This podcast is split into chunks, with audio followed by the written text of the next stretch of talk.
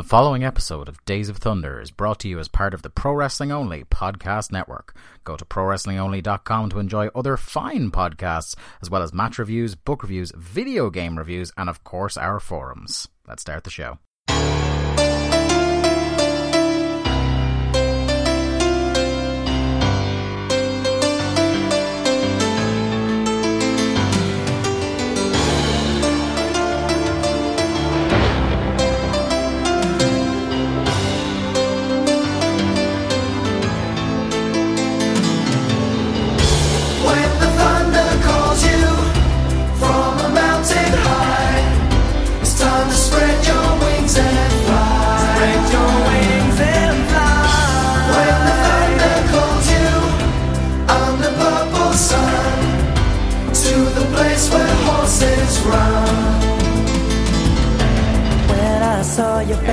Thunder buddies and travelers down Thunder Road. It's us, Days of Thunder, the WCW Thunder rewatch podcast that you didn't ask for, but we did anyway, coming to you as part of the Pro Wrestling Only podcast network. It's me, your confidant, your host upon Thunder Road, Dave Ryan, and I'm joined as I am every week by the man, the myth, the legend that is Stagger Lee Malone. Lee, how are you? The man, the myth, the legend. That's your best introduction so far. is it, yeah? Because I, I actually put you over for once. yeah, exactly. You- I mean, you know how to get how to uh, appeal to me. Just tell me I'm great. Just appeal to your vanity, and that's all I need to do. That's all I want. Yeah, yeah.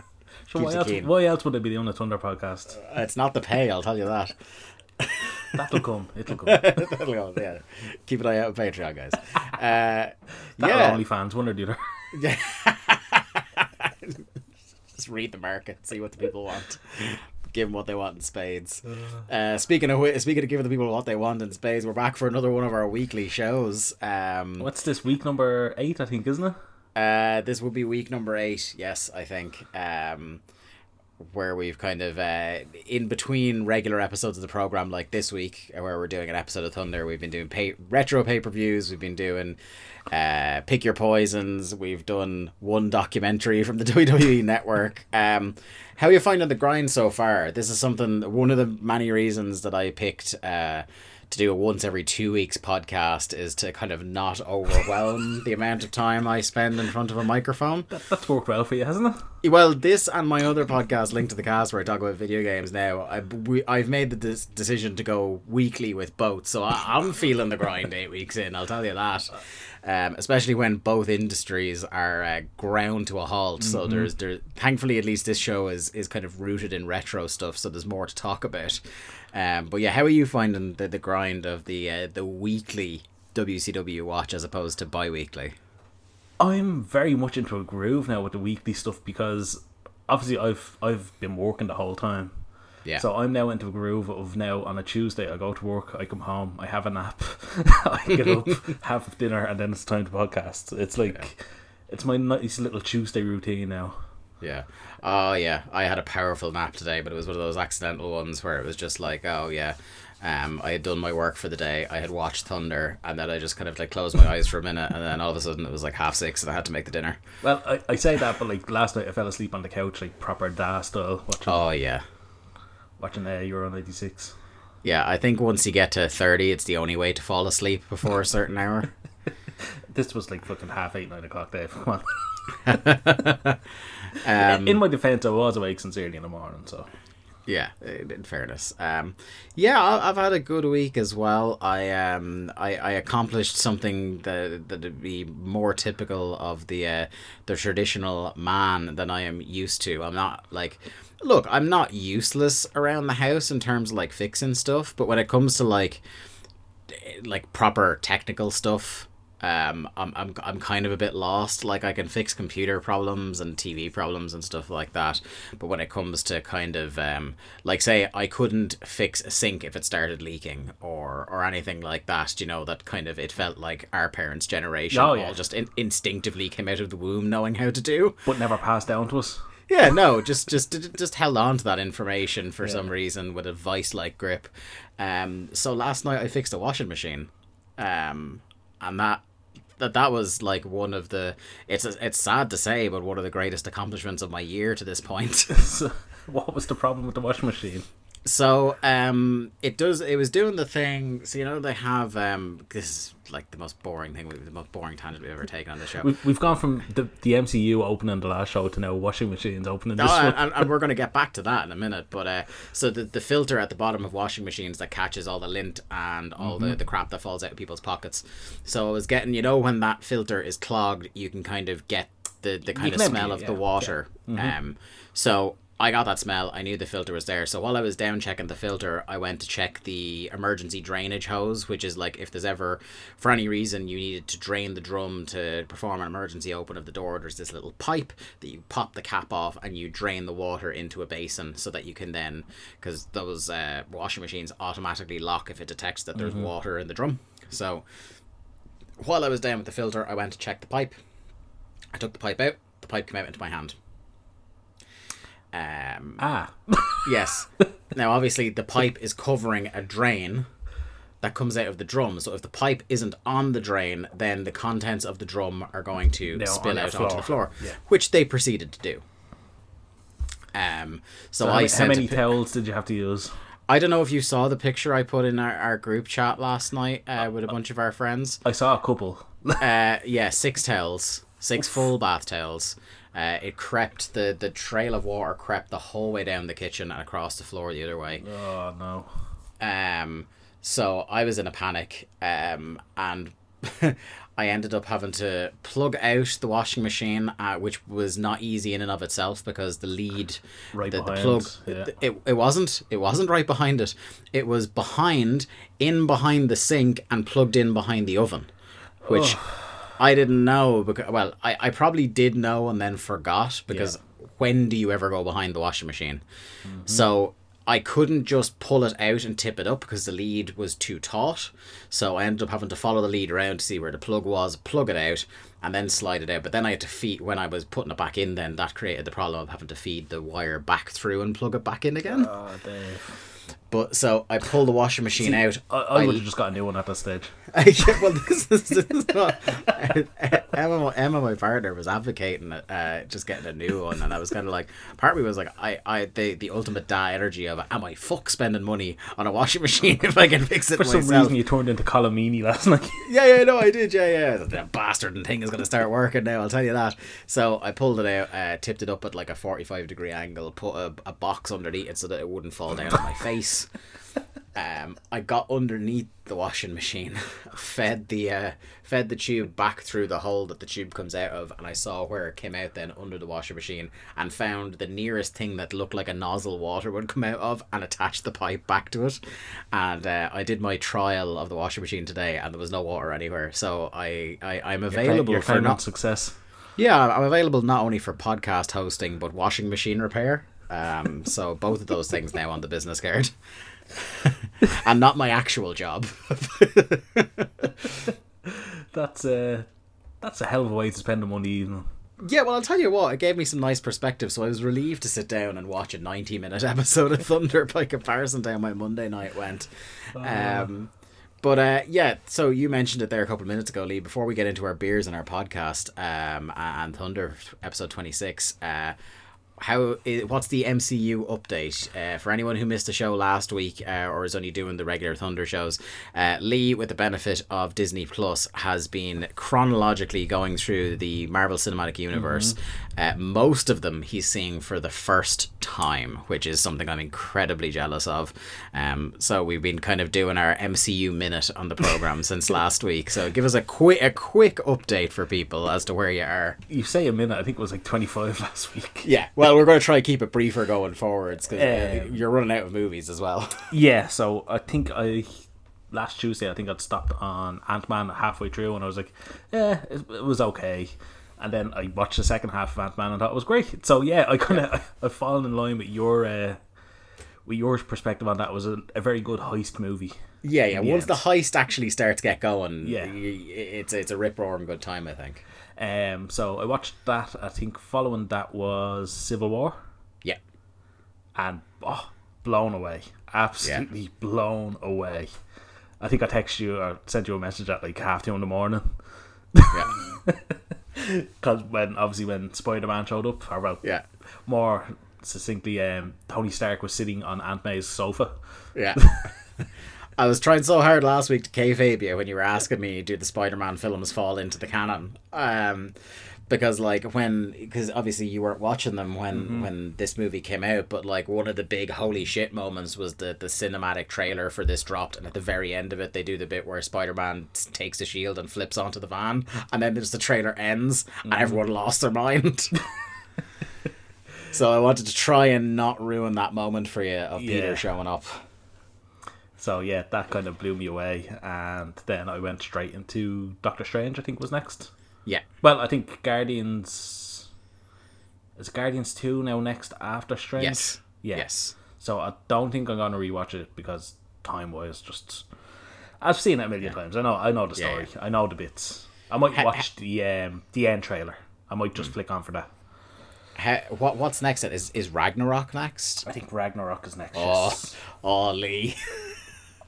uh, yeah, two, two. Uh, it's either Ragnarok or Black Panther, and both of those are. I think it's Ugh. I think it's Ragnarok, Black Panther, um, Infinity, Infinity War. War. and then Captain Marvel and Endgame. I think. Game. Yeah, yeah. Uh, you're on. You're. It's a hell of a run. I'll tell you. So when does Spider Man fall in?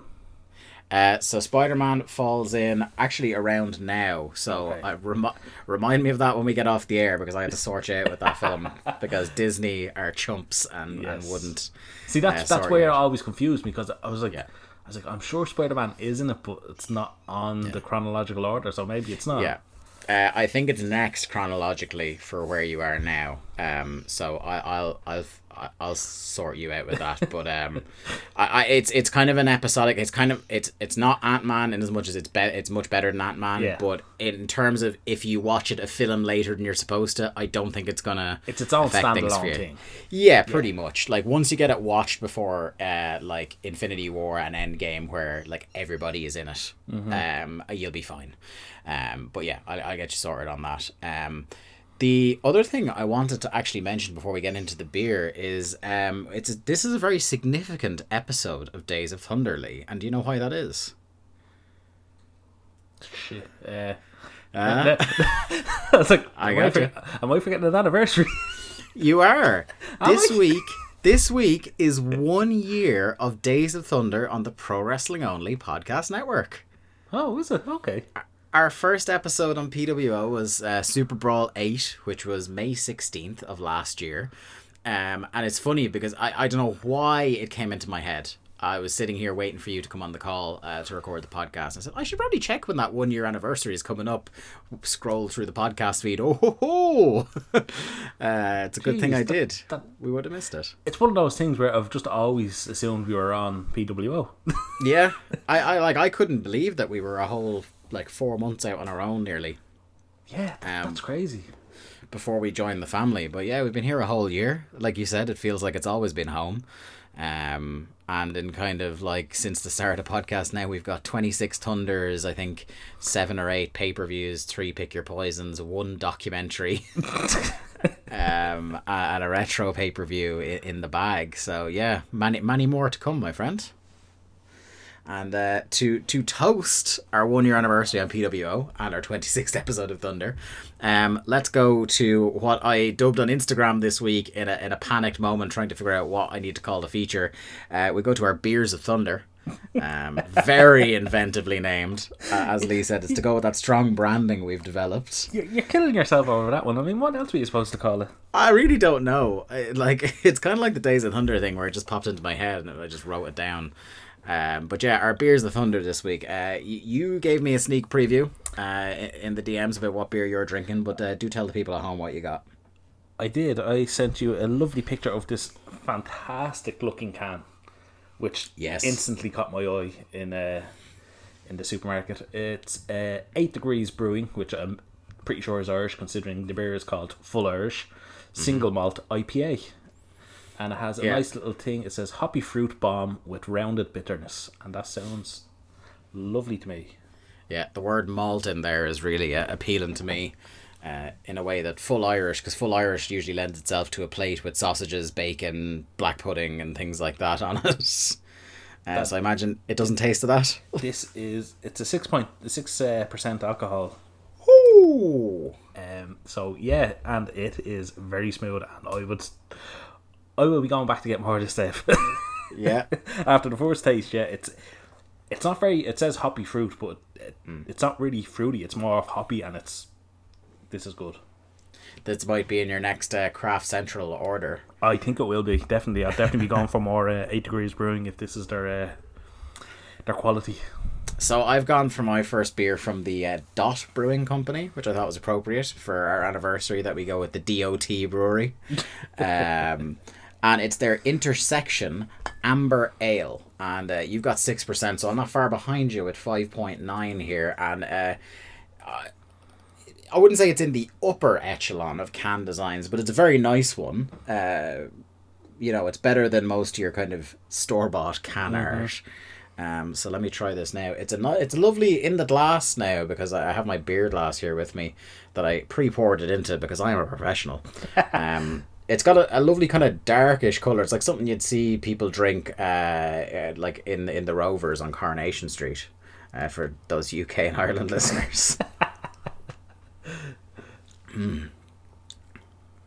Yeah, I like that for for an ale. It's um, it hasn't got that kind of um, sharp fruity aftertaste. A lot of people don't like with ales.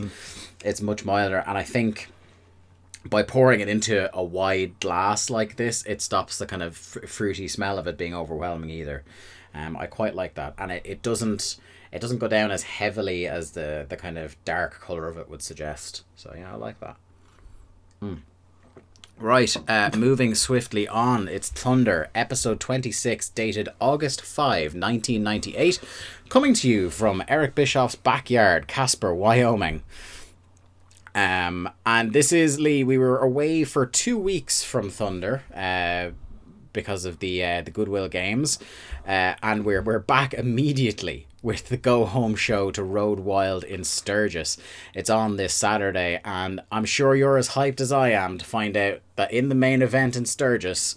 We will have one Jay Leno because I know you haven't had enough celebrities in your wrestling main events, my friend. Yes, because one last month wasn't enough, so now they're going to do another celebrity tag match. With a celebrity who isn't even a professional athlete in his spare time. No. I mean, Jay, Um, Jay Leno's a lot of things, but you wouldn't call him an athlete. Yeah, and he is described as a lot of things on this show, as we will get to later on. Um, Wait, but but this, were you expecting to come into the show having missed a fucking bunch in two weeks?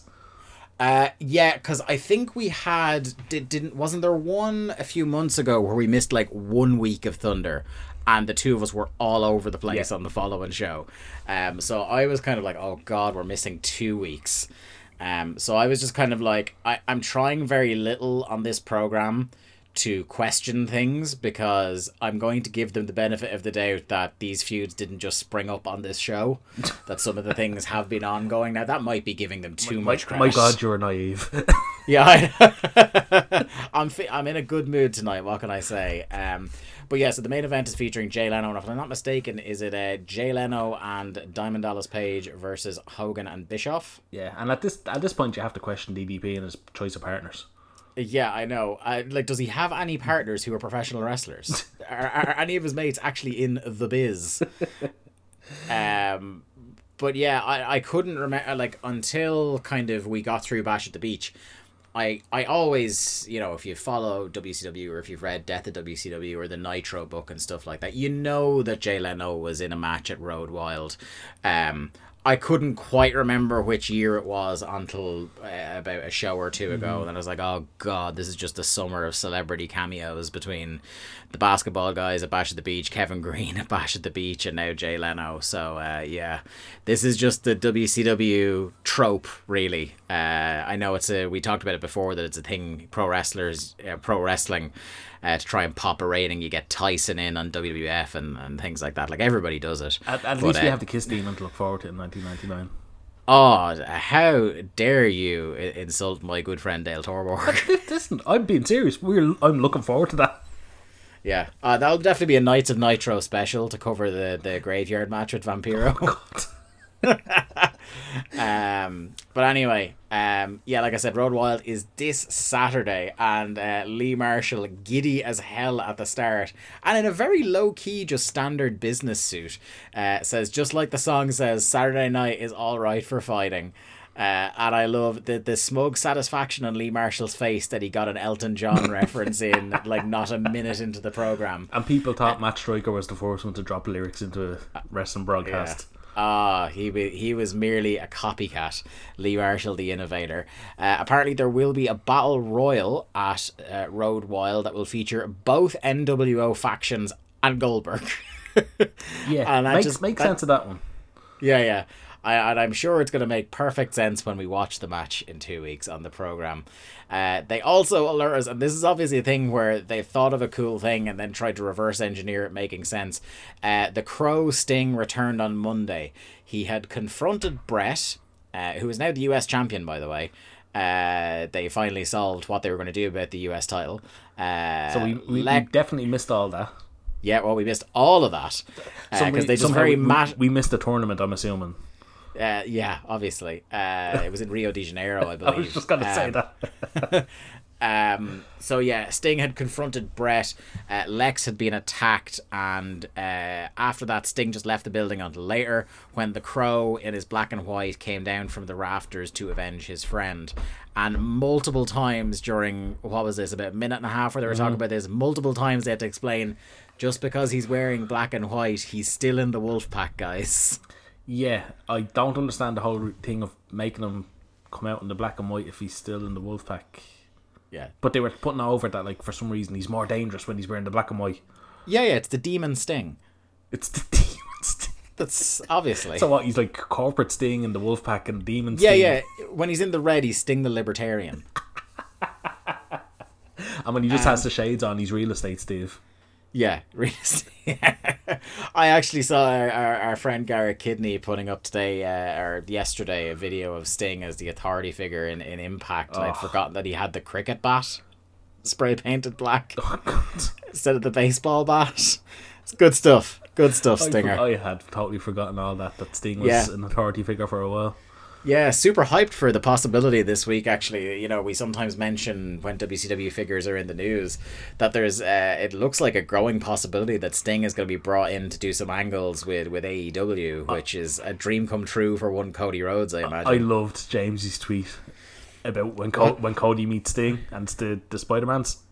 Oh yeah, yeah. Because like, God bless Cody. Look, I love a lot of the stuff. Um, I love a lot of the stuff AEW do, but uh, God, it's the most transparent thing in the world. That instead of wanting to be Dusty, that man wants to be Sting. And I suppose if you grew up when he did, you all want to be Sting at that age. Do you know what I mean? Ah, to be Um, fair, now if your dad was Dusty Rhodes, of course you'd want, of course you'd want to be Sting. Yeah, yeah. um, we get a flashback to Nitro. It, we're in a really kind of grim kind of situation uh, with 2020 eyes. Uh, DDP is being held back by the entire Hollywood faction as Bischoff kind of insults and humiliates Kimberly, who um, on our program, this is the debut of Kimberly as Kimberly Paige's Page, missus. yeah.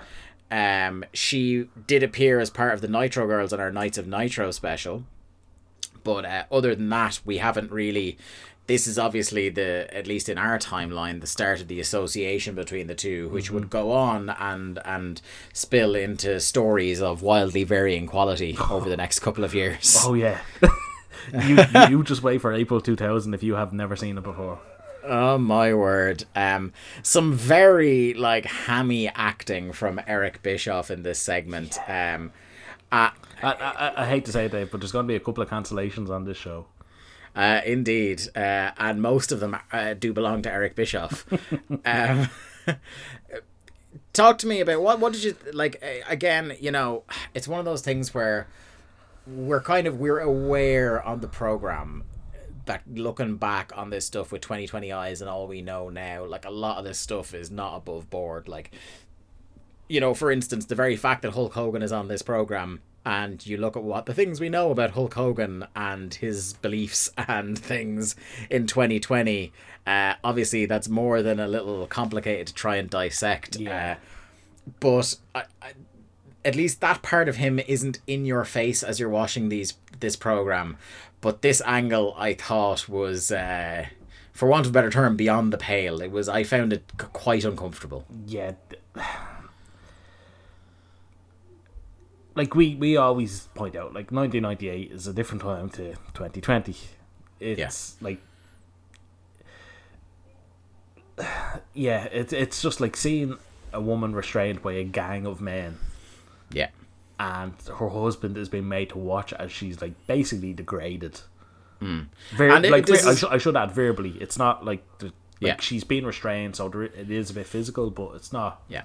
You know, it's There's no, yeah, there, there's no kind of physical violence happening, or even really, I would say, the threat of physical violence. Like, the threat of physical violence seems to be entirely directed towards him. no, but it's, Um, it's still the image that you're left with. Yeah, it's it's the imagery and it's the it's the looming like they don't outrightly say it, but they could beat her up if they wanted in this situation. Like so, it's when we say it's a different time, that's not not us apologizing for it in any way. Like I think we both felt deeply uncomfortable watching this segment. Yes. And Um, I think what makes it worse, well, almost makes it worse. I, I don't know if it makes it worse. It's the fact that you know Page and Bischoff are close friends, and obviously Kimberly Yeah. would have been like a friend of Bischoff.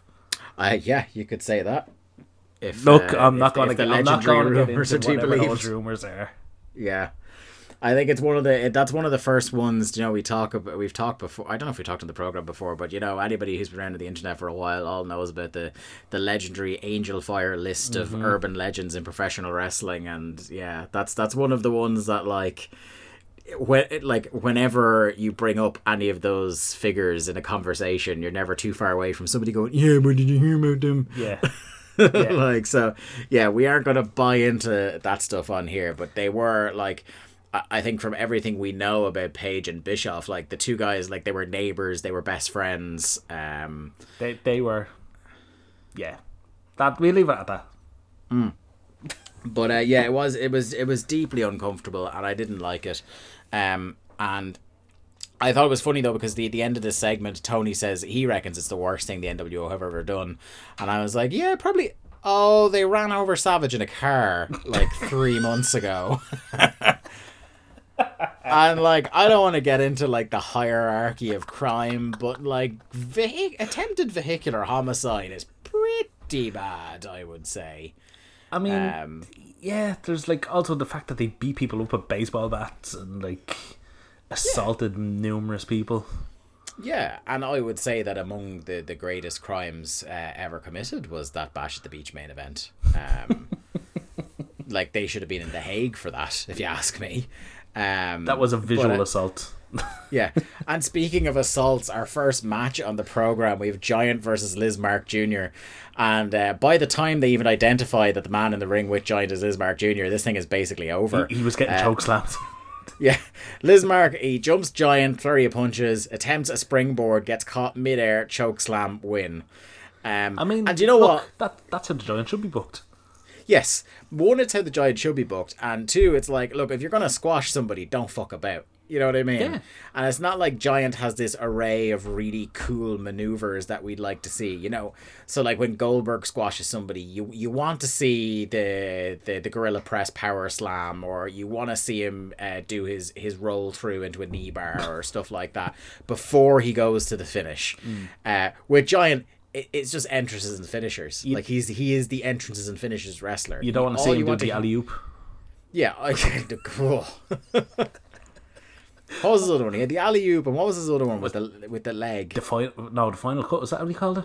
I think that might. I think that was the original final cut, and then Goldust stole that name for the uh, spinning suplex. Yeah. Ah, Jesus. But yeah, he's the ultimate. Like you wanna, well, especially when it came to his WWF tenure, you just wanted to hear the world, and then you wanted to see a showstopper, and then that's all you wanted. Um, but yeah, so he wins, and now he's on the microphone, and he says he has something to say. He says uh, everywhere he's going, people are talking about Goldberg. Goldberg's name is on the belt, but it's uh, his name has been on it much longer. Uh, in something that I think like it's just it's legally required for all NWO people to say in a promo. Uh, he says that if Goldberg is looking for him, he's not hard to find. Uh, he says that he is the future of professional wrestling, not Goldberg. He said he doesn't think he can beat Bill Goldberg. He knows he can. So this is they're putting an awful lot of build on this show into a battle royal, um, which you know, I look. if you really want to make a battle royal worthwhile, yeah, put some heat into it. Now, I haven't ever seen this battle royal, uh, and I can't say I'm looking forward to watching it on Road Wild, but I would imagine it probably doesn't deliver on the build that's put onto it on this show. Do you know what I'm worried about? That the final two matches are going to be the battle royal and that fucking tag match. Yeah, And I mean, Royal Rumbles have a chance to be good because you know they, they can be broken down into different segments. yeah, Battle Royals don't really have that opportunity, and No. when you have two different versions of the NWO and one WCW guy in a match, mm. I, you know, call me crazy, but I'm not going to hold my breath that this thing's going to be good. So it's yeah, it's like it's one of those kind of unwritten rules of wrestling that battle royals are almost always bad, like standard battle royals, like almost always bad. Um, like I would be scratching my head trying to think of really. I know one of the pre-show battle royals that uh, AEW did was really good. Um, and their one at the very first All In show was pretty decent. Um, outside of that, I'm trying to think back at ones WWE, WWF have done. Um, there was the one where Kurt Angle showed up as a surprise and won the World Heavyweight title, didn't he? That was a SmackDown Battle Royal. SmackDown, yeah, yeah. Um, so yeah. Uh, apart from that, like I'm really scratching my head. Battle Royals So are there just you go. You're saying that was two that was possible in your like what twenty odd years watching wrestling. Yeah, yeah. Um, I guess the very first Andre one, and that's really just the the end with the Cesaro finish. Yeah, that's all. That's all people Show. remember about that. That's not. It wasn't a good Yeah. match. No, no, it wasn't. Um, so yeah, there was that, and I was actually in person for one of the Andre Battle Royals, and it was the one that uh, Big Barry Banter Corbin won. So uh, that'll that'll tell you um, how that was. I don't think I need to get into any more detail on that. Um, but yeah, there are a lot of a lot of hype being put into this battle royal that almost certainly won't deliver. Um, speaking of which, we get a Goldberg video package next. Don't think this was as good as the one that we loved from a few months ago. No, the, the Um, music was poor, and it ends with the giant choke slamming Goldberg. So I'm not sure how it was about Yeah. Goldberg. I think this should have more been put forward as a hype package for the battle royal than for Goldberg specifically because yeah it starts and finishes with Goldberg on the back foot because it, it shows his locker room being defaced by the NWO at the start and it shows him eating a choke slam at the end from the giant um the middle part I think was okay for Goldberg because it was kind of just like the message was Goldberg has destroyed everybody who's next so I, I like that part I, I'm wondering, Um, has Goldberg jackhammered joined yet? I don't think he has. Has he? Um, I don't know if he has on our program. He's he's he's super. He's he's got a couple of big fuckers up for that. He got Reese He got not Reese up on. Thunder, all right, but I don't Yeah. think he's done the giant yet. Um, not on anything we. But I think that happens on a Nitro for the first time. Hmm. Well, we're gonna see if it happens again at the uh, or for the first time at Road Wild. So stay tuned, everybody. uh, Lex Luger is out, and Malibu Stacy has a new shirt. um, so this is the kind of I remember this as like the iconic Wolfpack shirt. Like obviously there's the red and black NWO version, but this is the one when I think of the Wolfpack in my head, the kind of red uh, sleeveless T-shirt that the, all the guys are wearing with the the black wolf and the kind of slightly glow in the dark eyes on it. Um, yeah, it's uh, by 1998 standards, Lee, probably a cool T-shirt. By now, it's a your dad isn't taking the divorce very well T-shirt. That that's a good uh, good analogy. Yeah, I definitely wanted it at the time, but you know, if I got it now, I'd be like, yeah, thanks. I think I'll wear it at home. yeah. um, yeah, you, it's one of those shows that you couldn't wear in real life that you could only wear to a wrestling show, but then you'd be cringy wearing that like uh, that to a wrestling show as well. But can I just say it's like better than ninety percent of the merch that wrestlers put out nowadays as well. yeah. Oh, absolutely. Uh, if for nothing else, only that it isn't a black T-shirt. um, Yeah. That they reverse the colors on that because they very could have easily done the other way around, and it just would have been bog standard. Um, Lex says, just like every building he sets foot in lately, the Wolfpack is for sure in the house. I tell you what, could Uh, you have sounded less enthusiastic saying that? Yeah, like the message of what he's saying here is like, God, if he delivered this with half an ounce of passion, because look, Lex has his many considerable faults, but uh, you know, he, as we all know from the t-shirts are too tight too, Billy. Uh, when he puts a bit of effort in, like he does come off as passionate, and I think he had the words here. He wasn't stumbling over Yeah. the words, but yeah, he just sounded like he was sleepwalking through this. I think with an ounce of effort, this could have been a really good promo. And I think by the end of it, he actually grows into it and he gets into it. But like yeah, the start he starts, is just he like feeling himself a little. he's literally just talking. He's just like, yeah, every building I go to, the Wolfpack's in the house, and you're just like, like, come on, man. getting tired of the wolf pack. It's like everywhere I fucking go, the wolf pack is here. Fuck's sake. um, he says that the the uh, N- NWO Hollywood is for life, but the Wolfpack is forever. Hollywood can, and I liked this this part because he's like the Holly Hollywood can try to divide them, jump them from behind, but through adversity, the Wolfpack grows even stronger. The crowd really reacted to that. He says, yes, all factions will fight on Saturday, but he isn't leaving the building tonight until the red and black gets at a fight with the black and white. Uh, he calls out Scott Hall, says to bring his friends, and Konnan and Sting come out literally just to show that they are there. To be fair, they've promised on people being there that haven't before, so Yeah, yeah. It's like they at this point they have to trot them out in front of everybody to prove that they're in the building. Because there are a couple of notable people uh, that weren't on in the building until much later in the program, as we'll talk about. I, ha- I Um, had a thought as Sting came out. So because. Sting showed up as Crow Sting, Black and White Sting on uh, Nitro. Yeah, yeah. So I was hoping when Scott Hall came out later in the evening, I was hoping Black and White Sting came out with him. Yeah. So then we'd get like a five man, six man tag, a la the Gymnasties or the the Angel Cruiser, sorry, with Tyler Bate against British Strong Style and OTT. If uh, the the match Lee is referencing there is worth looking up. It's it's free on YouTube from Over the Top Wrestling in Dublin, and yeah, it's um there was a long running thing where uh, Tyler- uh, one of the Irish wrestlers, uh, Angel Cruz, was teaming with Tyler Bate, but he thought Tyler Bate was Tyler Breeze. So when him and his new partner Be Cool challenged British Strong Style, which obviously features Tyler Bate, he didn't realize the conflict necessarily. But Um, Tyler Tyler and- Bate obviously played into it by entering with both teams. yeah, so Tyler Bate is on both teams in a six man, a five man, six man tag match. Um, That also involves two children. yeah, two, yeah, two, two, two minors as bouncers for one of them. Look, it's uh, it it it beggars belief. Uh, it's hard to describe in words, but uh, it's not a mat classic. But if you go onto YouTube uh, and look up the match on OTT's YouTube, uh, it's one of the better comedy matches you'll you'll see. Um, I know myself and Lee, you probably will be able to catch us on the the camera at some point. I would imagine, considering we were like second row ringside. Yeah, that's what. Um, If you ever want to see us together, like that's all those OTT Tivoli shows. Yeah. Uh, the the most the most notable uh, Lee Malone moment from OTT is uh, being able to hear uh, an audible Lee Malone. Oh fuck! When when Jimmy Havoc shows up at one point. No, that's not the most audible one. It's uh, when Devlin Starr opened the show in Tala. Oh yeah. I'm right in front of the the commentators, and all you hear to open the show is "fucking hell." Yeah, yeah. We all started tur- turned around roaring abuse, and Lee was the Lee was the one that was most audible. Uh, good times. Uh, next up, bad times as Malenko's shite shirt and his joggers are here.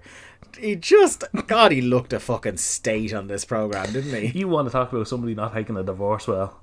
He, No, he- yeah, he's, this he's is- taking this- he's taking that browbeating by iron to heart. Yeah, this is like uh, instead of dad isn't taking a divorce well, it's like this is dad Sunday, and is he fuck putting on trousers to go out and do the lawn? He's just gonna put on his cottons and get out there. Yeah. Um, so in possibly we went from maybe the worst moment of the show with uh, Malenko looking like a slob to the best moment of the show so quickly. Uh, and a moment that I believe this was what you wanted to alert me of, uh, Lee, as about halfway down the ramp, Jericho just walks into frame. Already shouting and roaring at Dean Malenko, Stinko Malenko. Yeah. He just hits Um, hits all the hits and just buries Malenko. he's questioning Dean Malenko's integrity, saying that he kissed a lot of butt uh, to get this role that he has. And in what, like, so he's wearing these gigantic sunglasses. Um, ridiculous, like not Edge and Christian level in terms of size, but like in terms of pomposity, very early '90s pompous sunglasses. And as he's cutting this very like serious stone face promo about Malenko's integrity, he to to accentuate his point tears off his sunglasses to reveal another pair of sunglasses. I lost at that stage. Oh, Oh, I was gone. It was very much Sting taking off the Sting Yeah. mask to reveal he was Sting. And it was just this little pair of like almost kind of uh, like uh, Liam or Noel Gallagher like that, so- that's exactly what I thought. Yeah, yeah. yeah, yeah. Those kind of they're purple sunglasses. Uh, I absolutely I, I don't remember anything else that was said. I was in tears. I was on the floor. Uh, God bless Jericho, the smallest of cameos in this program, but my God, He- what an impression that guy show. makes! Absolutely stole Yeah. the show. Um, then obviously the, the next match is Juvi, who's taking on Jericho on sun, on Saturday for the cruiserweight Yeah. title. Um, Uh, it's Juvi against Psychosis, and Tony Schiavone is absolutely ripping into Chris Jericho. And Yeah. he is having none of this. He says he hopes Malenko screws him. He wants him Yeah. to call. The, doesn't want him to call it down the middle. He wants him to favor Juvi. He wants. He Yeah. wants him to beat up Jericho. And. Tony is just fucking fantastic. And the two lads are just like, but he can't. He's like, no, Yeah. that I've, I've had enough. yeah, Tony's lost it. Like he's spent he, he spent the whole year watching uh, Jericho run roughshod over his division and like u- undermine Tony whenever he tries to get a straight answer out of him. And yeah he's just he's just reached his limit with the man. Uh, and it's just something that like because this is obviously a spot on the show where nobody is paying attention to what Jericho is doing. And he's just being given carte blanche to just be weird as hell. And it's amazing when you look at that and you look at like some of the stuff he, he's doing nowadays um and how entertaining he still is and the things he's doing. Something that really has been rattling around in my head about uh, because I, I've listened a lot to the the grapple spotlight podcast recently and, and benno's beating the drum on like uh, how you look at Jericho, who is way more of like an industry icon and a locker room leader than say Triple H ever has been. Uh, even this week, like as we're recording this show, the the the dynamite that's happening this week, like Jericho is putting upon himself to re- to give Sugar Dunkerton Dunkerton the biggest break of his career by giving him a singles match on Dynamite, which, as Benno points out, like he doesn't have to do that at all. No, like he- like he's Chris Jericho. He doesn't even have to wrestle on TV if he doesn't want to. like a throwaway comment taking a shot at like you know a fan in the crowd like what six weeks ago on Dynamite Yeah. has now built into a match Yeah. Um, and like the the thing, the other thing that I picked that I, I keep rattling around my head from Grapple is like in two thousand, you know, because they had their feud, um, their feud. You look at Jericho and you look at Triple H, and boy, they went with the wrong guy. For obvious reasons. yes that, that you know it's you have to take all that into account not to defend Triple H because I'm not going to but Yeah. you know because you can't. we all know the reasons but yeah definitely if you Yeah. if you've never listened to uh, Grapple Spotlight definitely check it out because they've been on a roll the last couple of weeks like you you think we go off the track on what we're supposed to talk It's- about it's it's my favorite wrestling podcast. Um, to the the one today, uh, where uh, the the good the the, the good uh, the good Rev Joe himself, uh, shall we say, dissects money I in the was bank. just going to say his breakdown of Money the Bank is Uh, let- I, I will I will tease one joke because I, I tweeted out where he describes uh, Marty McFly going off the top of this Casino in Back to the Future Part Two as a false finish. uh, I fucking nearly nearly passed out listening to that. Um, Actually, but actually, anyway, what, did, what did you think of that Money in the Bank match? Just while we're on the subject, Um, so I think the level of entertainment you derive from it is proportionate to the amount of hope you have for that company. I have zero, so I was just enjoying uh, fiddling as Rome burned. So I was laughing at how bad and stupid it was. Uh, I wouldn't ever purport to say it was any good. I would probably give it a dud rating. Uh, but I was laughing along with it, but not in the way they wanted me to. Is is the best way I would put it. yeah. So I, I obviously get up early for work, so I got up at, I think it was I got up about an hour earlier than I would, not because I, I wanted to. I just I woke up and I said, ah, fuck it, it's an hour. I may as well get up. And I said, ah, I'll get up, have some breakfast, stick on Money in the Bank, watch the Money in the Bank match. Yeah. And I watched it, and I got very angry because Yeah. it was fucking shite. I it wasn't funny. Yeah. Again, not in the way you want it to be. If you're looking at it going, this is what they think is funny, I found that very funny. like the, most enjoyable part for of it for me was Daniel Bryan walking into shot laughing. Yeah, just not taking it Yeah. seriously at all. Like he knows.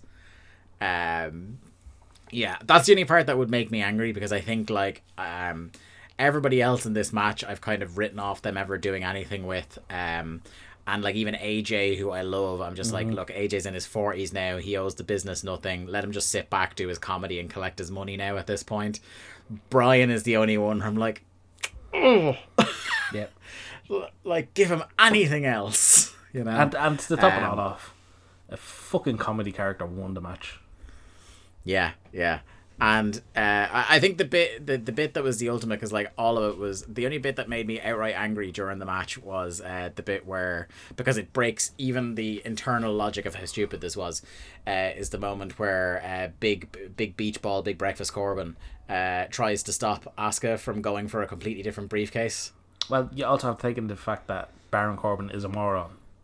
yeah. That's, oh yeah, you do have to take that into account, don't you? Anyway, let's let's retreat back to 1998 where things were simpler and we got Juvi versus Psychosis with uh, Dean Malenko as special ref. And one thing I will say. Um, it kind of undermines how much the guys were trying to put over how great a referee Dean was being because he was calling it down the middle, and Tony was talking about how look, if you don't notice the referee, then you're doing a really good job. But like, you kept drawing attention to the referee, guys. I couldn't, I, I wasn't able to find the time to not pay attention to him because you kept pointing out that he was there and talking about him. Also, his fucking awful T-shirt. Yeah. Oh, would he not just wear the stripes, like for fuck's sake? Like no one's gonna buy your fucking merch. Come on. Um, so yeah, it's a fast start to this match. Juvi and Psychosis were on the record here in this show. Like they have great chemistry together. I, I would happily watch this on Thunder most weeks. Um, sooner than I'd watch a lot of the main event programs. Um, there's a moment here where Juvi gets up on the top rope to go hit a, a diving head scissors, and I think he invents a dab when he's doing this. Did you notice this? I didn't. he appears to like he gets up on the top rope and like while Psychosis is getting up before he goes to hit the diving head scissors, he he essentially like dabs with both arms. I'm like, what the fuck? Like Juvi, an absolute innovator, it has to be said. Um one of my absolute so I, I talk I'm trying to kind of be more positive when I do some of these match reviews and kind of not just go uh, move by move and talk about was shit and stuff like that. So I'm trying to point out stuff I like. So I, I've I've battered on crowd brawling and things like that as being pet hates in professional wrestling. But Lee, there's a spot here but midway through the match is one of my absolute favorite spots in wrestling when it works, and I bet you could probably guess what it is. No. Oh, you can't. Oh, You built me up there, and I'm like, I'm thinking in my head, I'm Ah. going, no, well, I, I I can't. I like it, Mike, because it's right after this. The the standing waistlock bridge is. I Ah, I yes, never yes, you never ever get that, bored yeah. of this. No, it's always so cool, especially when they do the full stand and the roll and and keep the waist control. Oh, I, I think it's a great feat of like physical fucking like just work. But I also prefer when it falls apart because it's funnier. Yeah, we see. I, I, I think that that's the devil on your shoulder, Lee. I, I think that uh, the thing I love about it the most. So, like some of the stuff I find impressive about wrestling is the stuff that when I was doing backyard wrestling as a kid, and and uh, probably like later on into my teenage years than I'd care to admit. Um, I, when it was stuff that I physically couldn't even figure out how to do. It's kind of like magic tricks. When you see how the trick is done or it's explained to you, it's a bit less impressive unless it's something that requires an awful lot of ingenuity and uh, sleight of hand and stuff like that. When simple wrestling moves are explained to me, or if I could physically perform them myself, it becomes somewhat less impressive. But I, I watched this and not only could could I obviously not do it, but like for many many years I'm like I can't even figure out how physics works to allow this to happen. You know that kind of a thing. Yeah, I know. It's, you can't wrap your head around it at all, yeah. Yeah, it's oh, it's just so cool. It's one of my favorite things to see in a match, and it's one of the things where people overdo destroyers and super kicks and stuff like that. Do this spot, overdo this. I won't get sick of it. Um. Then we have uh, Juvi hits uh, Juvi driver out of nowhere, and it was out of nowhere, Lee, because it wasn't a Juvi driver. I was just going to say, I was like, you're after falling for the same trick. Yeah, because I was like, I, I was typing the bit about the, the bridge being the coolest thing ever, and I heard them say Juvi driver out of nowhere, and I started writing it down. I was like, that happened a bit too quickly. I wasn't looking away for the screen long enough for it to set up a Juvi driver. So rewound it ten seconds, and yeah, it was just a It was a powerbomb counter into a DVD, yeah. Yeah. Um, the crowd are really into Juvi, go, and go, literally going to hit that point next. It's how over is Juvi with this crowd? to the point to the point where like they like Psychosis well Mm-hmm. enough generally on on WCW, uh, but when he's on top in this match, they are on his case, booing him. Uh, so yeah, he's really like Juvi is is hitting his stride here in terms of uh, crowd support. Uh, he dumps Psychosis out of the ring as Juvi goes for the dive. Uh, he hits the ropes and Jericho appears and nails him with the belt. Uh, Psychosis then hits the guillotine leg drop to the back of the head, uh, and Jericho cheers as Dean counts three. Um, I like this because I was like, why, why? And then it not only plays into the match on Saturday, but as well, what I like about it is that Jericho is overjoyed because he has outsmarted Dean Malenko again and made him look like an idiot. So yeah, I, I'm fully on board. I, I really enjoyed this match. I thought this was a great little TV match. This is I'd love to have a match like Yeah. this every week. Um, Too short, obviously, by half for what we like, but yeah. oh, you to take it though. Um, but yeah, I love the finish. Obviously, it plays into his problems with Juvi. He's after screwing Juvi. He fucked over Malenko and proved he's a moron. yeah. And then I lo- I love the Yeah, guillotine. not just made him look like a moron, Yeah. but categorically proved that he is indeed one. So much so that he said, "Yeah, he'll do as my referee. I'll, I'll allow him to Yeah, be my yeah. ref because I know I can outsmart him." Yeah, you can hear him saying down the camera, he's like, oh yeah, he can definitely be my referee. As we go to the Master Lock Lock of the Night. And I, I have to say, hang on, I love the guillotine leg drop. I think it's it's one of my favorite finishes in WCW. I Yeah. love Psychosis. It's, uh, the, the way just the way he hits it. I don't know. I don't know if it's unique to him or it's. I just think it looks great. Obviously, long term for the arse, not great. Oh, no. But uh, but in terms of yeah, it it, it looks fantastic uh, in execution. And here's the other thing: Um, if Juvi wins on Saturday, Psychosis is set up for a title shot. uh, the cruiserweight division, uh, by virtue of not being paid attention to, is maybe the most consistently well booked Mm-hmm. division in this company, and probably has been most of the time we've been watching the show. Uh, which I think to anybody you know who knows a little bit about WCW history, it won't be surprised because that that's the thing people say is undercard fantastic, and the f- closer you get to the main event, the worse it gets. Um, I, I did think that the Master Lock Lock of the Night was entirely too close to Smooth Jimmy's Lock of the Week uh, for me to not think of that. Um, next up, we have everyone's favorite late night talk show. Lee, can I just ask you, as somebody who maybe wasn't watching at the time, uh, who has only gone back in dribs and drabs to WCW, had you ever seen NWO Nightcap before? Yes, I had. Okay. Have you seen this specific one, No, or had you I've, seen I've, the seen, I've seen one? bits. I've seen clips. I haven't seen. I won't pro- profess to have seen like a full part of it, but I know what it is. Okay. So you knew what was coming Yes. when they were talking about how we have in the previous match. They were talking about how the set is here, the band is here. Um. And I, I so- want to say I love the house band. Yeah, okay, so the first this is what I was gonna say. The first forty five seconds to a minute of this was my favourite thing. I, lo- I love the it. show. The, the uh, lead singer or whatever he is, the fucking the guy that introduces Bischoff. Yeah. He's great. Oh, it's it's like uh it's like uh, a motel house band. Um they're the NWO Orchestra, which I think uh, Brain calls them this in the previous segment, and Tony nearly loses it at the suggestion that they're an orchestra. Uh, they play on. What are you gonna say? Sorry. I, I'd be nearly sure that this band are the ones behind the music that plays in the Trip Bar in Oberhausen. yeah, possibly. That's the most niche reference we'll ever make on this show. You, you, you Um, can just hear them playing Hotel California. Oh yeah, this is uh it's it's the the hotels uh, around Oberhausen where we go to the the WXW events are notorious for Muzak covers of popular songs.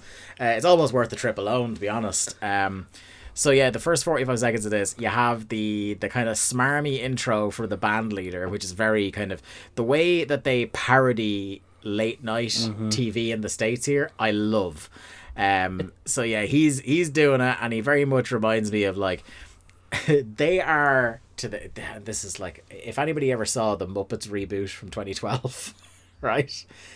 They they are to the because if you think about the parallel on WWF, the band that's showed up a lot is the DX band, and these are different things. Yeah. Um. So they are to the DX band what the Muppets are to the Muppets in that movie, where it's just like this rinky dink kind of version. But like, I think for the context of what they're doing here, this band works perfectly. I think if it was a band as cool as the D, like I, I, say big air quotes on cool, um, but if they were intended to be cool, like the DX band were intended to be cool, Oh, it wouldn't have worked. I don't think this would have been as funny. No, th- this was so on the nose and such a brilliant parody of Yeah. like a late night talk show that it worked. Yeah, because they were smarmy, Yeah. they looked cheap, they were shite. And they were all wearing faux leather jackets. yeah, yeah. Oh my god, so so fucking good. Um, And I think didn't one of them have the uh the backwards like the fucking the backwards paddy cap, what are they called? oh, the like the yeah, yeah, I know the ones the, the flat The caps, Kangol hats that everyone was wearing around that time. Well Sam, Sam Yeah, Jackson used to the Sam Jacksons, be renowned Yeah. with them. Oh my god, yeah, it was it was really good. Uh, so then Eric and Liz come out and really badly dubbed cheers over the crowd. Like they're showing shots of the crowd actively booing as Mm-hmm. there's like this canned kind of way, which love that. I tell you what, how how uncomfortable did Liz look? Oh my god, like his there's various points during his because he goes into a late night style monologue here. Um, there are various points where they obviously cut to Liz, and Liz's only direction is uh, everything Yeah. Eric says is the funniest thing you've ever heard, and she looks so uncomfortable because either like there's a little bit of whenever she's in an acting acting role, she's a little bit uncomfortable because she's not like she's not a worker. You know what I mean? Um, so she is a little bit uncomfortable, but combined with the fact that I'm sure she genuinely didn't think anything Eric was saying was funny. No, but not even that, even just walking out with him and like Bischoff has his arm around her and I'm just like Yeah, it, it doesn't look good. No. Um, but Eric Eric is fabulous at the start here because he is absolutely drinking in the fake cheers. He is loving it. I think it's the first time because I usually hate when he comes out and does his smarmy. Thank you, you're a great I audience. see, I, stuff. I love that. I see. I, I, I don't re- like. Uh, right. Okay. Hate is a strong word. Uh, Like I'm just kind of like I'm over it. Yeah. Okay. But I think this is the time where it really clicked for me, where I'm just like, he is at the point where he has instructed production to pipe in cheers. Um, and you know, to hammer home the point, but not in a way that, like, if WWE was doing this, the commentators would spend the whole segment going, "Those aren't actually cheers. That's pre-recorded." You know, they'd be explaining the Gil- joke to you. Yeah, all they needed to do was pipe in the cheers while showing the crowd actually booing. That's all they needed. That's it. It, did, didn't Uh, need Schiavone piping in, like, you know, Yeah. talking about it. So then he goes into this late night style monologue with Liz kind of uncomfortably uh, laughing in the background. Uh, and it's all about like Leno having a huge head at first. Um, and the thing I liked about this, all the jokes were shite, but the fact that they were doing a roll on snare drum and canned laughter put it over the top. That I was kind of like, for the first part here, before he gets into the uh, more cancelable jokes later on, um, I was absolutely like, I was like, this is great because he's telling lame ass jokes and he's just like, "Eh, laugh for me, Jacko. The, the Like- content is awful, but he loves it. yeah, He can't, he can't see thinks how it's awful. Yeah, he can't see it. Yeah, it's the Emperor's new clothes. Do you know what I mean? Like he thinks he's the funniest man in the world. Um, so he slags out Kevin Eubanks. He's talking about how he might have a chance of beating up Gary Coleman. Says Jay has more glass in his jaw than a Mormon tabernacle, which is like you want to talk about us making niche jokes. Um, says uh, he saw Jay's hair on a state trooper and she was pretty ugly. He said he used to rent his head out as a cinema screen, which is the most like primary school joke I've heard in a long time. It's the only other, uh, the only bigger goof he knows possibly is DDP. Uh, said life was easier when DDP was just asking what do do want fries and a coke with that. And then it careens off a cliff uh, because then he starts getting into slagging off Kimberly. And you want to talk about a byproduct of the time. Like, this was during the height of the uh, kind of Howard um, Stern. calling. Yeah, Howard Stern, Jerry Springer, um, like slut shaming people and kind of slagging off and demeaning women on TV for huge ratings.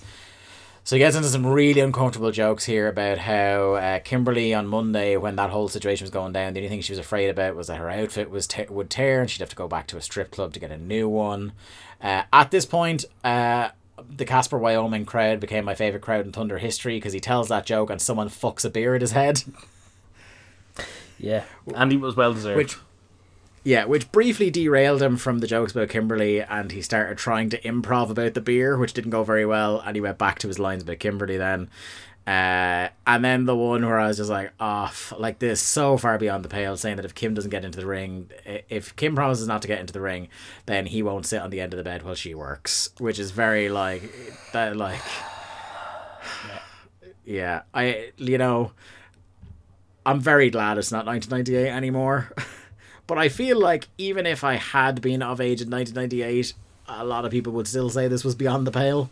Um, like that, that that's like WCW was a PG show, and Allegedly. Eh, well, and I understand, you know, you try and sneak like before we came on here, like I brought up a joke in The Simpsons that you wouldn't have caught as a kid, Yeah. and I can understand slipping things in like that, but like, like saying that, like that's just Yeah. it's not good. Like anyone that understands it is gonna go, like that's fucking that that's that's just not nice. Like it's a weird thing to say. It's not nice, but like you know what I mean. Like it's not. Yeah. Like you said, it's beyond the pale of something you want to hear in a wrestling show. for sure. Um, now, uh, then we get the the kind of the angle part of this that's fun because like DDP runs onto set and basically just lawn darts himself over at Bischoff. Uh, proceeds then. The best way I could describe it is he tears the set apart with Bischoff's face. Not a Um, bad strategy. And this is like, no, and it's one of those things where you absolutely know the two of them are mates because I don't think anybody but a close personal friend of the boss would take liberties this much with him. Where like like he's proper rough with Bischoff here, throwing him into parts of the set. But uh, I loved this bit. Oh yeah, like if ever a beating has been well deserved, it was this one. And Yeah, like and- I, I understand the whole thing with Kimberly is they're trying to humanize Page even more and make him more of like the, the people's champion. But like But like he already was until you fucking you guys fucking nerfed his momentum. well that's exactly what I was gonna say. Up until he was involved with Hogan, he was the second most over babyface on the show. Yeah, this was a problem they created and they're trying to solve by shaming his wife. Um, I love at the very end of this beating, like Bischoff is splat like Wiley Coyote dead on the floor. Um, as DDP is arrested, and Giant comes out with a like, ugh, look on his face and peels his corpse off the floor. Like all he was missing was a giant spatula. Um, and it would have been perfect comedy. Uh, then we get a Saturday night tease where we actually get wrestlers on t- a two-hour Saturday night this week with Saturn, Nash, and Luger all scheduled to appear. Um, and would this be like a, a? I wonder is it? It must be pre-recorded because Saturday is when Road Wild is happening. Um, Oh yeah, God, it'd have to be all pre-recorded. yeah. Uh, Tony has a note passed to him. He says Hollywood Hulk Hogan was at his hotel room uh, with his biker friends. So apparently just not arsed coming to TV. Uh, and then he saw what happened on Nightcap moments ago, and now he's on his way to the arena. So they were trying to make it out like this again, classic WCW. Like what logic? They were saying that he's he was in the middle of traveling from Denver to Sturgis. So he's nearby. Yeah, but like, so he wasn't going to be coming to TV. So why did he stop in the hotel, apparently beside the arena, because he was here in about twenty minutes? Um, it just makes no sense. And then the biker friends just weren't there. We'll, we'll get into it when he shows up. yeah. So, um, Meng versus the Hacker is up next. Um, I was thankful that uh, the pace of this match, the very start of it, because they start off punching. I'm like, well, look, Hacksaw absolutely can't uh, hold up this pace, so this match can't be going very long. So I was at least happy about that. Uh, So, speaking of not holding up, the I pace, have a question. About, go on. Two weeks ago, we saw Meng, I was it either two or three weeks ago, we saw Meng destroy Barbarian and Hugh Morris and go after Jimmy Hart. So Yes. Meng was, you know, a face. Yes. So why is he facing Hacksaw Jim Duggan? who for some reason is a face.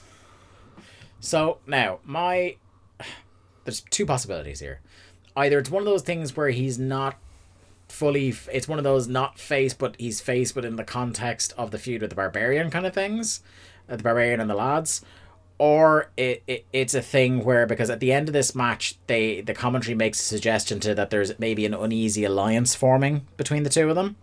So maybe they're telling the story through matches where they don't trust each other just yet, but you know, uh, at the end of this match to to kind of spoil this Matt classic, uh, the hacker comes to the aid of Meng to help him clean house at the end of the match. So maybe that's what they're trying to do here. But again, I think it's one of those cases where we're probably giving them too much credit, and they were just like, ah, Meng and Hacksaw, you go out next. Yeah, I just uh, like ah, fucking no. Anytime like I heard Duggan's music and I just literally wrote ah for fuck's sake. Yeah. Um, speaking of not being able to hack the pace, uh, Jim Duggan, about five seconds into this match, goes to run into the corner to chase uh, Meng with some sort of like splash or clothesline or something like that.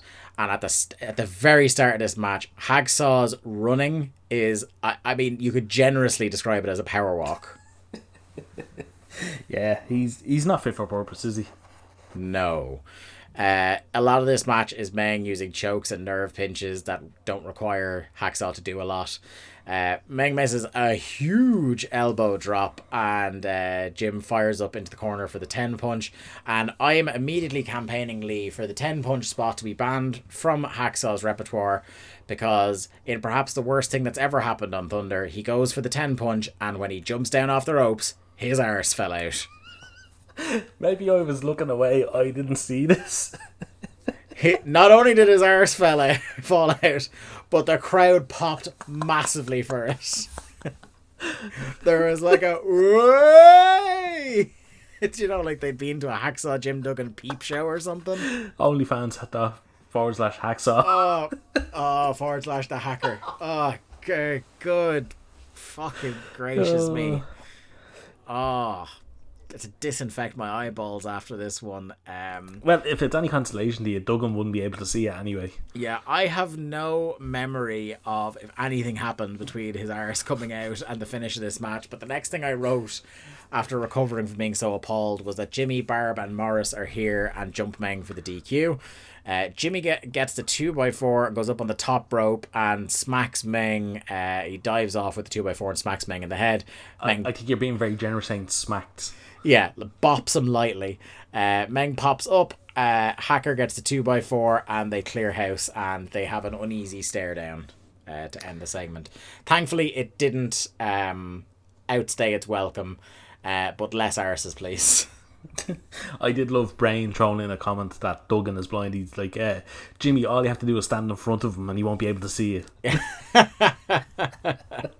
you can't help himself, can Brain. no, no, not at all. Uh, next, we have Tony here to interview a motorbike.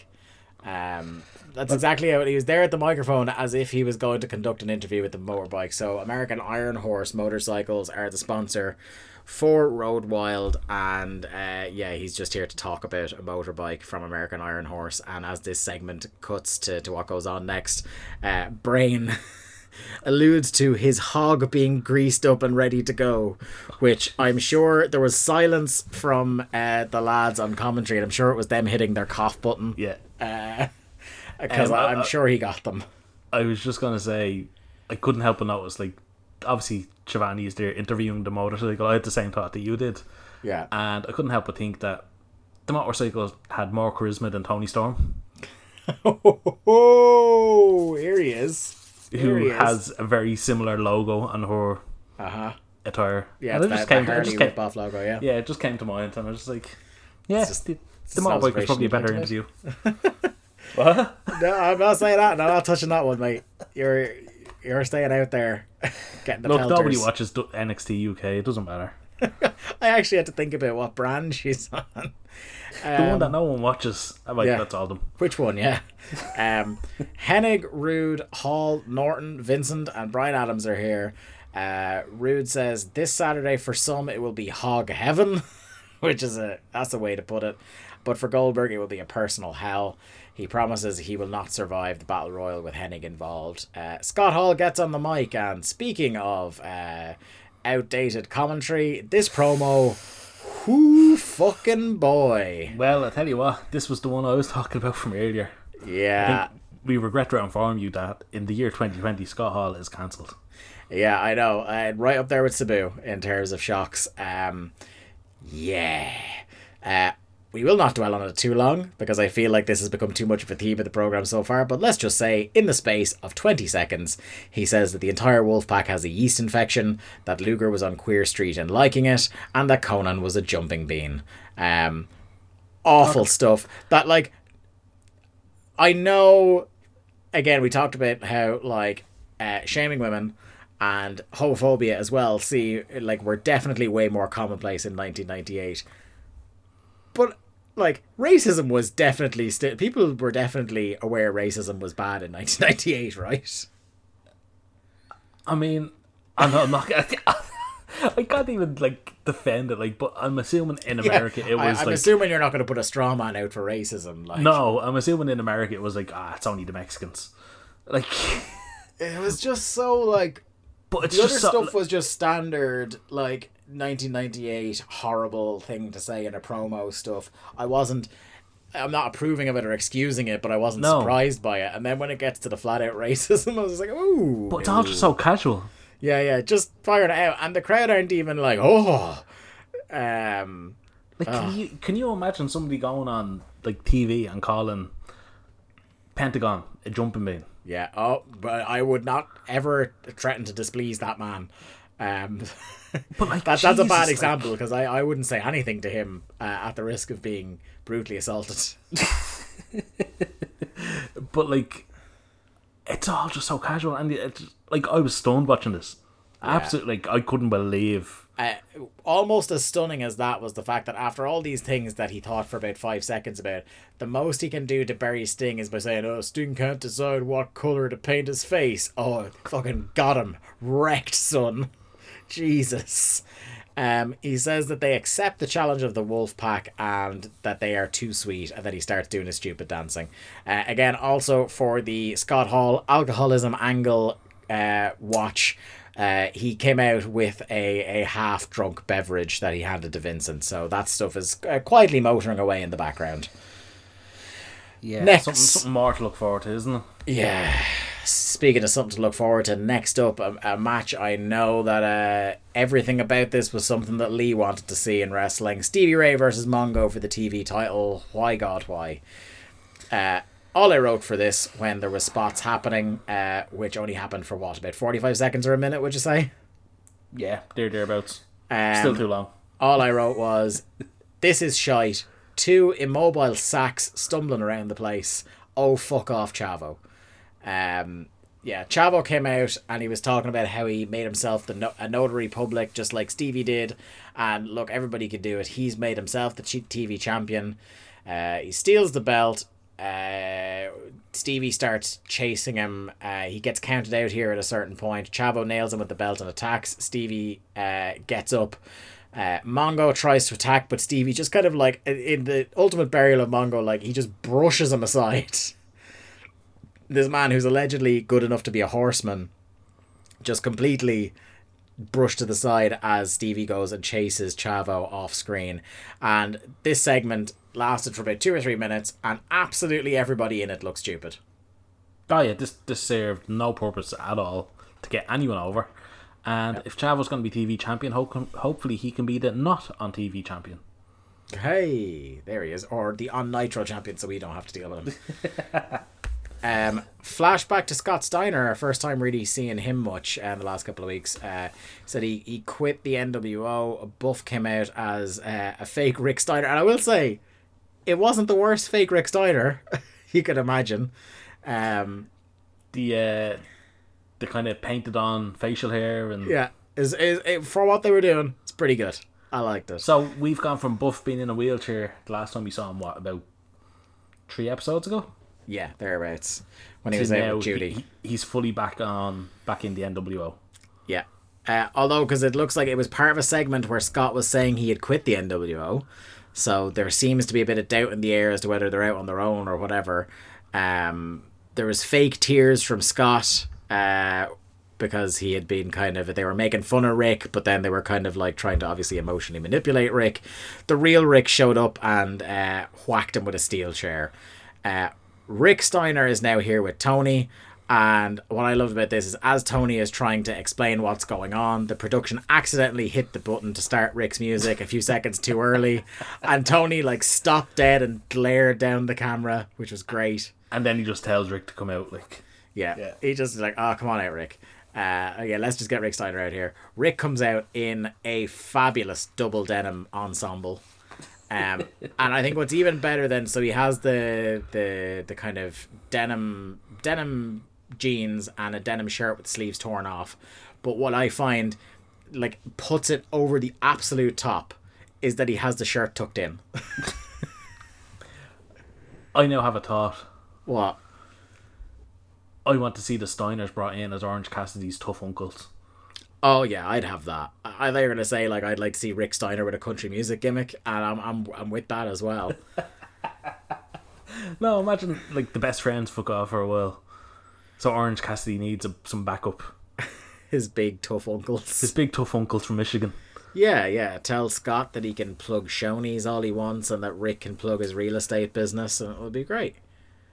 I mean, you know, you know, Cody'd be all about it. It's funny, like whenever you hear about Rick Steiner, he would go, "Yeah, he's actually doing really well for himself. Like he invested in a real estate business, and like he just he, he I think he makes has a couple of restaurants, doesn't he? Yeah, he makes legit money now. Um, and like it's funny because like he is an absolute maniac, and he would not have been one of the people I would have expected that would like be very sensible.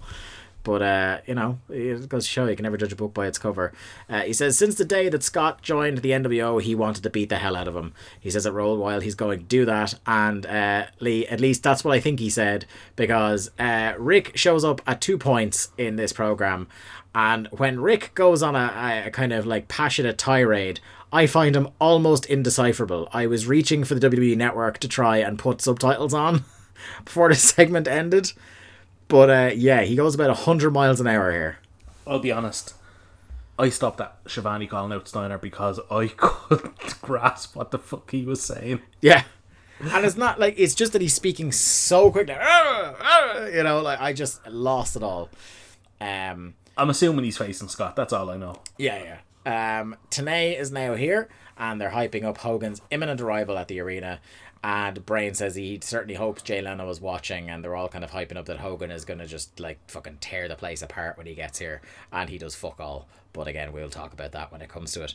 Uh, we get an Arn Anderson video package, and I think by the standards of 1998 WCW video packages, uh, some of the stuff in here I liked a lot. They talk like it's such a shame that they're not building up to him being a wrestler because he's not a wrestler anymore. Uh, so it to that end, it's poor. But uh, some of the stuff they picked to put in this video package, I loved. In particular, the line about uh, Arn gives in a promo saying, "My face burned into your memory as long as I want it to be." Um, what did you think of this video package? I thought the the graphics were really cheesy. Oh, the graphics were cheesy, but I thought this was great, and it's Yeah. uh, it's like an ultimate tease, isn't it? Because you just want them to come back and be Arn Anderson so much. Yeah. The um the the graphics were out of like were something straight out of you know the share zone on Twitter. That's Yeah. what it reminded me of. Uh, but yeah, it looked like it, yeah, this was hyping up an Arn Anderson match we weren't going to get. Uh, which is the only real downside. Uh, I also love Brain as the video package was ending. Out. Is that old footage of Arn? I was wondering where he got that rug. I missed that, and you know, you know that would have helped Arn as well. Yeah, yeah. Um, next we have Saturn versus Kanyon, or is it? Uh, the commentators, as the music is playing and Kanyon isn't showing up, they say he show no showed Nitro and hasn't shown up here. Um, Have we talked about how much of a bop Kanyon's music is? it's great, love it. I think it's great. I think it's one of the best Yeah. songs in the show. Yeah, I like it a lot. Um, I I also think that um, uh, they're kind of like it's funny because Raven has essentially been is the only one in the entire company I think that has basically been in one continuous. It's the same storyline he's been in since the very start. And it's just really interesting to me when I think of it as a whole body about the ways in which it's mutated. And Saturn has been there for most of it, but the way it's revolved in and out people like Benoit and DDP and, and things like that is uh, it's really impressive as a piece of kind of. Again, it's probably because it's so middle of the card that people aren't really paying attention to it. Yeah, and that- somebody as good as Raven is being let run. You can imagine Raven is just running stuff by Bischoff. Yeah. And Bischoff's like, yeah, that's fine. And but like, we we were always talking about the NWO family drama at the start, mm-hmm. and still we're talking about NWO versus NWO. Mm. And you compare that to this Raven, like the the flock stuff. Like Yeah. the flock stuff has basically been going since. Like there- there's been trouble in the flock since basically February. Yeah, like well, like since the very start of Thunder, we we've had the the Raven DDP feud, um, and that was all about Raven's past, and the Saturn stuff is all about Raven's past, and the flock are interspersed with all that. So like, yeah, it's been it's essentially been one continuous storyline for nearly eight months. and and like you say, the way it's it's mutated out and um like people have kind of changed allegiances and they've Yeah. grown as characters. Yeah. And like you compare that to the NWO Hollywood. Mm. A- And the other thing is that the, the storyline has delivered in as much as it's given payoffs to small parts of the feud mm-hmm. to get DDP out of it. Uh, or to get Benoit out of it. Um, but what the other thing it's done is that it's delivered on either giving you a good match as part of the storyline, or at least uh, if it's a dud match or a match that is a fuck finish, it at least advances the storyline usually. You know, it's going to keep going. It's going going to go somewhere even more interesting. Yes, it's not just like your NWO main event of Thunder where it's just, oh, we're just brawling DQ, we gotta go, you Yeah. know, uh, every week. It feels like, okay, I, you know, I might be annoyed in the minute that I didn't get this Raven match that I'd hoped I was getting, but at least I can see what they're trying to do here. The, and the motivation for the character not to do it, like yeah, and doing fuck finishes and kind of like manipulating people like that is kind of what you expect from Raven as well. You know, there's a kind of logic to it. Um, but anyway, um, oh, where was I here? Uh, I'm after losing my pull. Ra- Raven comes out. Yeah, so yeah, Raven comes out. Um, he says that only he knows how it will play out. That Saturn dances to the tune Raven plays for him. Um, there's a lot of heavy implication here from the commentary and from Raven that Raven has talked Kanyon around to joining him. Um, which I think is interesting. It's like they're kind of teasing as like, oh Perry, you know, are you showing up for? Because the match at the pay per view is supposed to be a triangle match with Saturn, Kanyon, and Raven, and the tease here is Raven going, "Oh, Saturn, are you showing up for a triangle match or are you showing up for a handicap match now?" And he says to get him ready for tonight. It's not going to be the match he thought he was here for. It's going to be him and uh, it's going to be him in a handicap match against Riggs and Sick Boy. Um, so that match starts. Uh, Lodi almost immediately. hang on, hang on. Oh, hang sorry, On. sorry. I was just gonna say, as a Banistor of Thunder Road, Oh, I'm gonna have to say this is his first martial arts division title defense. okay. In so, spite of in spite of it being a handicap match. So we're we're we're we're officially on the path that that young parent Saturn is the the martial arts division champion. of course he is. I said he was. I know. I'm just making sure you haven't. You know, you're a capricious uh, banistor, so you know you might have decided that it was on Riggs now this week for all I know. Are, Um, are you there questioning my my um what what's the word? rulings. Yeah, well, I was gonna say um my competency as Banistor. One hundred percent. I've been attempting to undermine that since the very start of this ri- ridiculous fucking farce of a procedure. Um, but we, Listen, we'll, the, the people have spoken. They they We'll st- believe in me. the people are the people are already regretting it. I can imagine. Not Um, at all. Not at all. Lodi almost immediately interferes and he had a, a sign saying Saturn broke my fingers or something to that effect. But as the commentators pointed out, it was actually Raven that broke his fingers on Nitro. Um, and when he immediately interferes, Saturn just stomps on the freshly broken fingers, which was gas. Uh, Saturn nearly submits Sick Boy immediately with a cross arm breaker before the bad guys take control. Uh, Saturn fires up, chucks Sick Boy out of the ring, hits the Death Valley driver, and wins, defending his martial arts division title. Uh, Raven, this I love this little moment where as he's picking up the victory, Raven is running out to the ring to attack him at the bell, but Saturn is so quick that when Raven gets into the ring, Saturn is back up to meet him on his feet. It's like he I knew what that. was coming. Yeah, I Yes. love that. Yeah, because he knows the flock and he knows their playbook. Mm-hmm.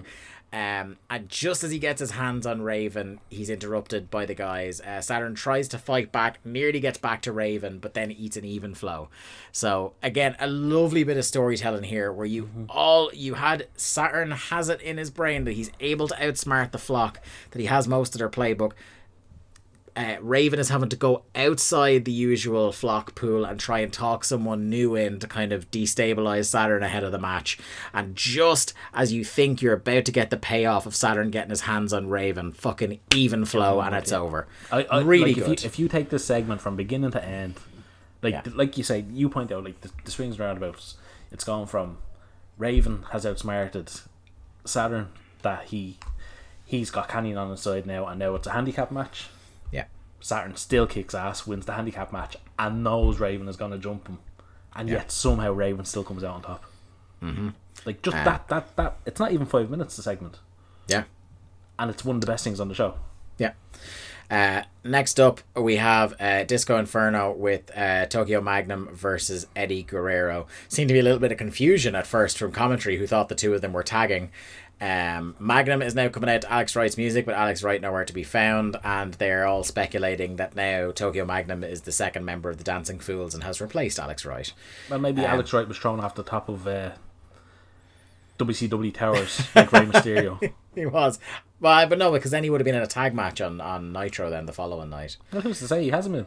This is true. This is true.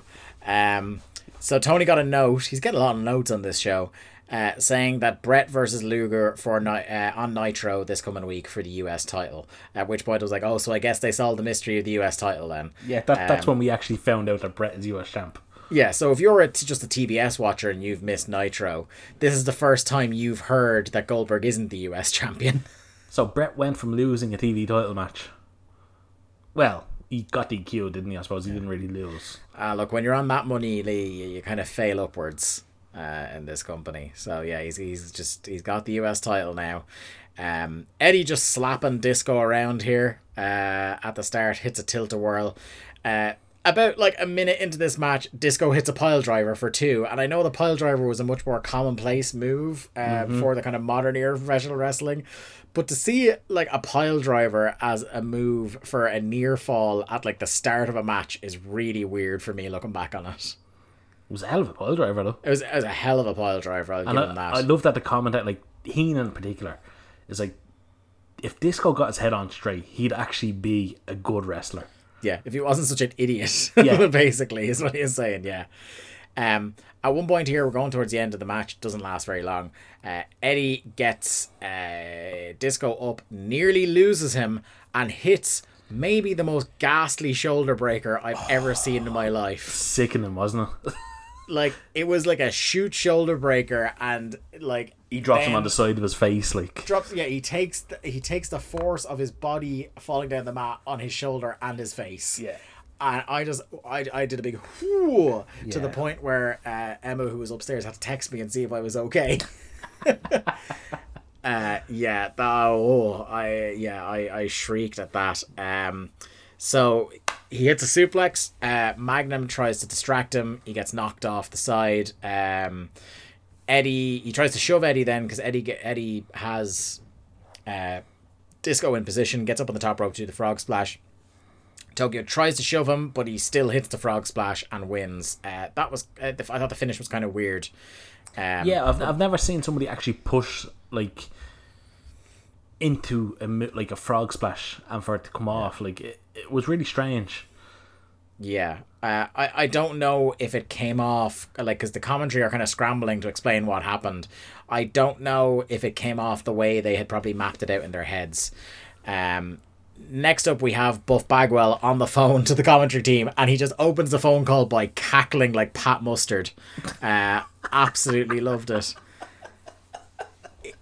Well, if you've seen uh, Buff Bagwell Gigolo, you'll know he has a big tool as well. So Indeed. Uh, milkmen do do it on your doorstep. He tells the con- he tells Tony to shut up. He tells Brain and Lee to shut up.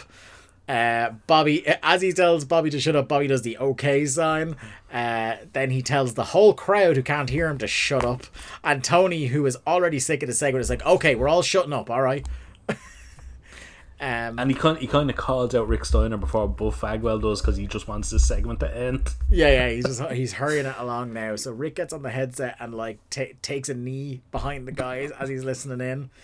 Um, he says Rick is scared of him. To- uh, Tony is just absolutely fed up with all this shit, like shaking his head. He's over it.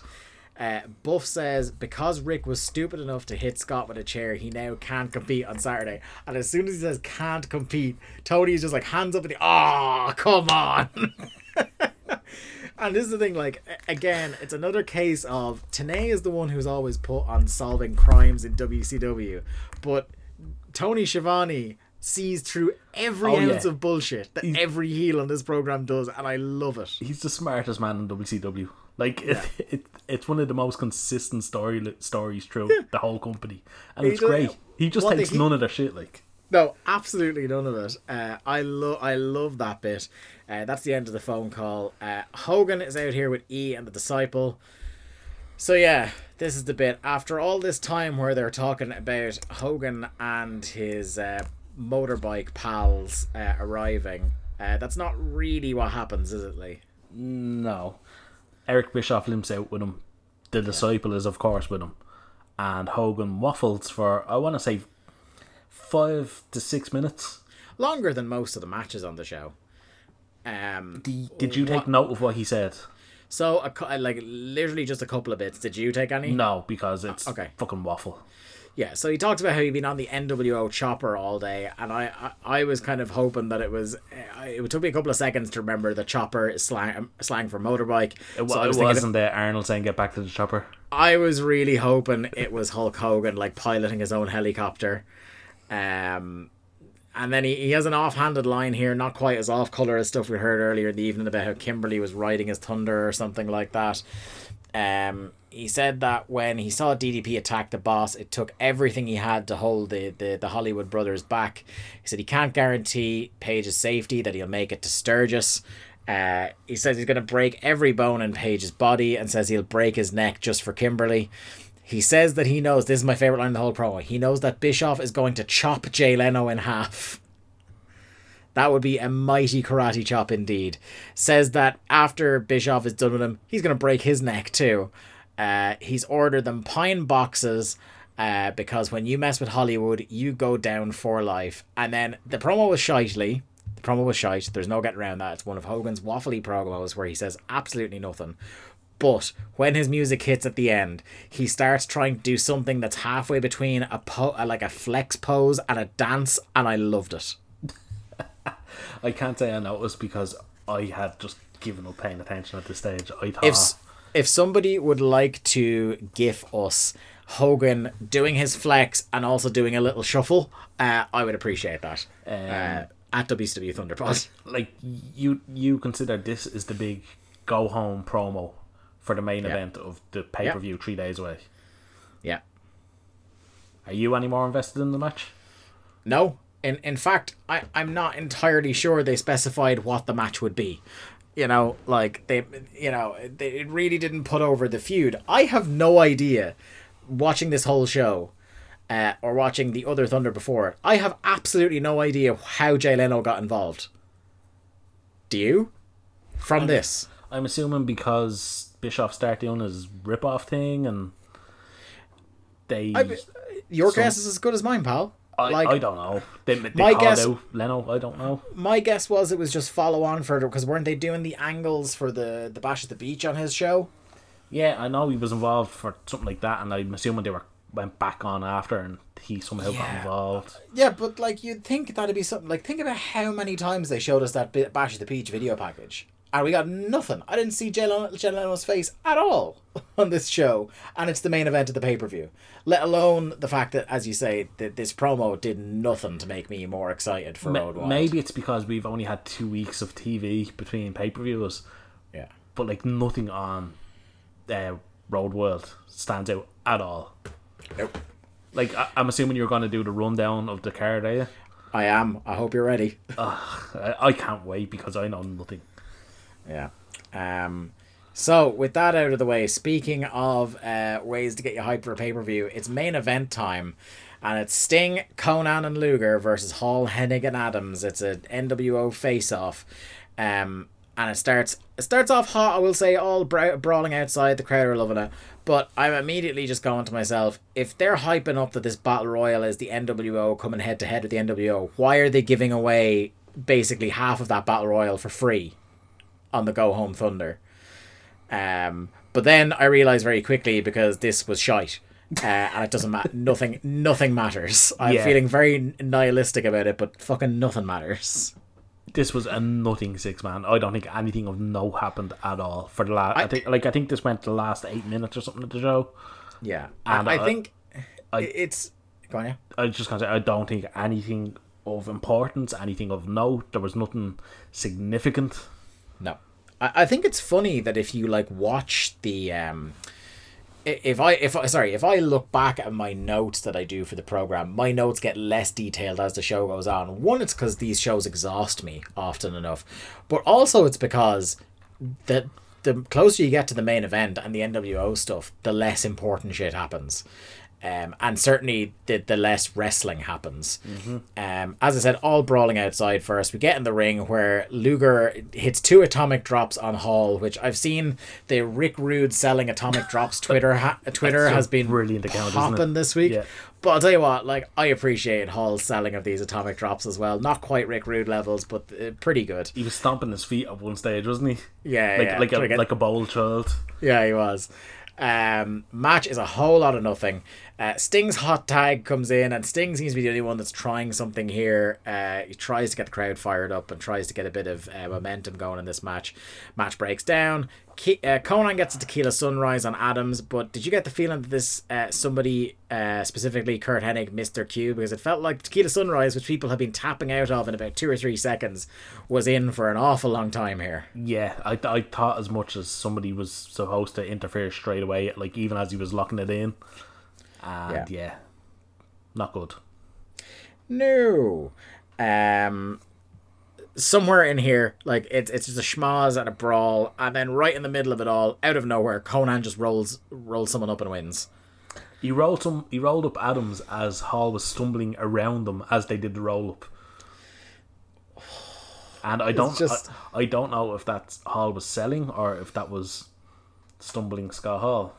Yeah, f- it's anyone's guess really. Uh, the I, I just often question why these matches are always so awkward. These big NWO matches, like for people who like, and I know like it's because none of them were arsed, but like.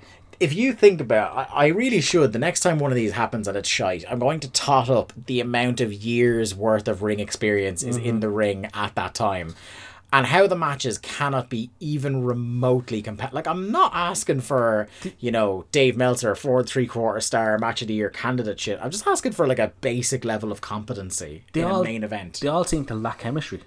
yeah, Like all of them. Like it, it it's not a one or two time thing. Like every time, like you put Adams in there with Sting, you put Yeah. Luger in with Hall. Like they just don't seem to have any chemistry. which is mad because like half of them have been like been- following each other around the same companies for a decade. Yeah, and like they're all mates. Yeah. It's really, really bizarre. Um, the face off continues between two NWO factions as we go off the air. That's the end of Thunder for this week. Um, Lee, end of Thunder 26, winners and losers, if you please. Hmm. I really enjoyed the Saturn segment. I Yes. thought he came off as uh, like a really big winner from this show, Uh-huh. in in spite of being left lane, which is an Yeah. odd thing to say. Um, losers, Stevie Ray, Mongo, and Chavo. Hmm. That whole thing, just nobody Yeah. fucking came out. I need the better of that. Yeah, because like I think even though we just talked about what a dud the main event was, one you've come to expect it from the main event, mm-hmm. and two the crowd were still Hot for them. into these Yeah. guys, whereas I feel like people were less into the three guys in that segment by the end of it. So uh, yeah, I, you're dead right there. Although shout, shout out for Tony for Giovanni still being the smartest man in the company.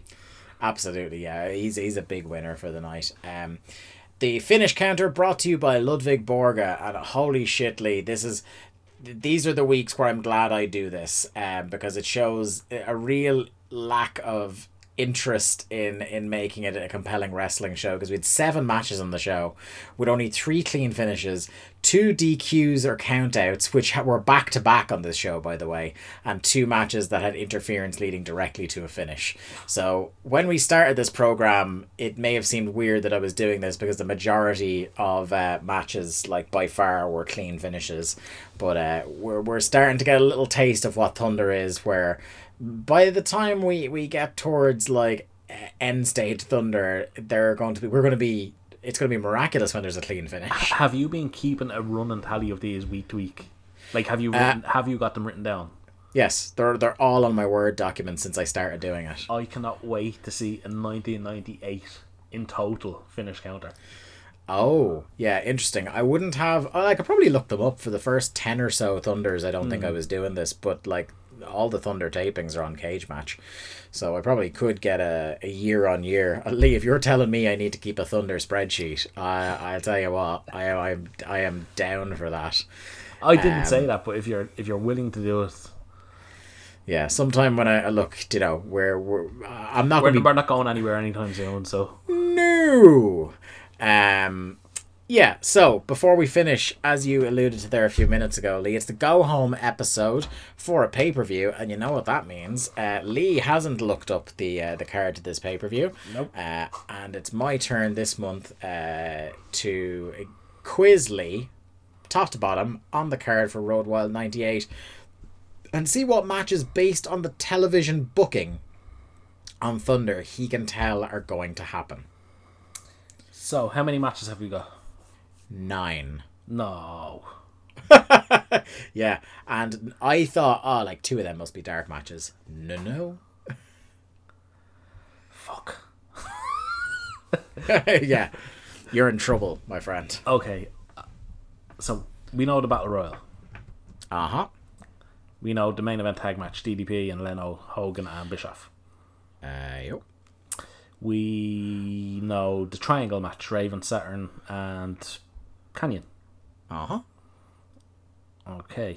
Um, Juvi and Jericho. Yes. Judging by TV, I'm gonna guess Chavo and Stevie. Yes. So you're up to five. Okay, so I'm halfway. Well, just over halfway. Yeah, you've Um, got a passing grade now. Hmm. Who else has been on the show?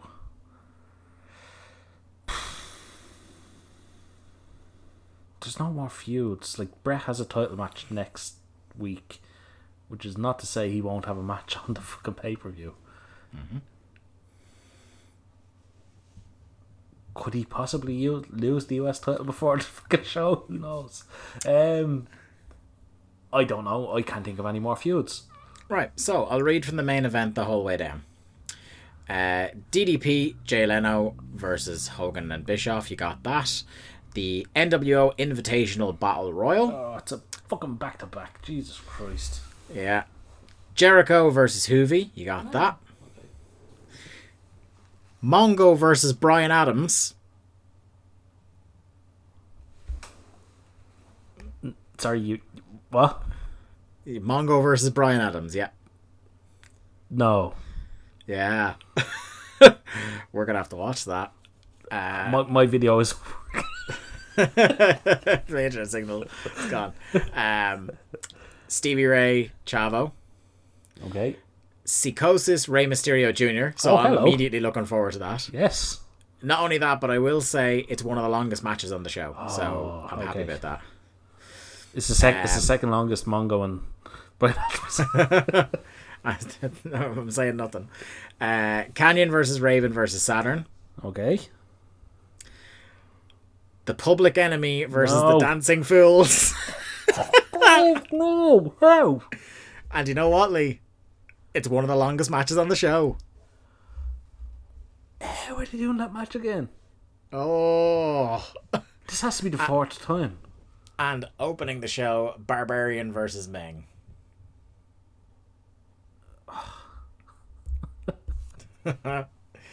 yeah. Oh my god. So yeah. Yeah. Welcome to But the dog days, huh? Luckily, we will not have to watch Road Wild for another two weeks. So, the way it's working in May, again, as we said at the top with the weekly shows, uh, our regular Thunder 1998 timeline will be back in two weeks with Road Wild 98. Next week is going to be the second of Lee's retro pay per view picks Still for May. blaming, still blaming me. Yeah, well, I, the reason I, I keep saying Lee, as well as blaming you, is that I think if we get to June, or, you know, it may not be June, but if there's ever a month where we do retro pay per view picks in the off weeks again, I, I'll take my turn to do it. Oh, Um, oh, so then you'll. Oh, okay. Yeah, then the payback comes. We'll watch how the uh, the selection widens from there. Yeah.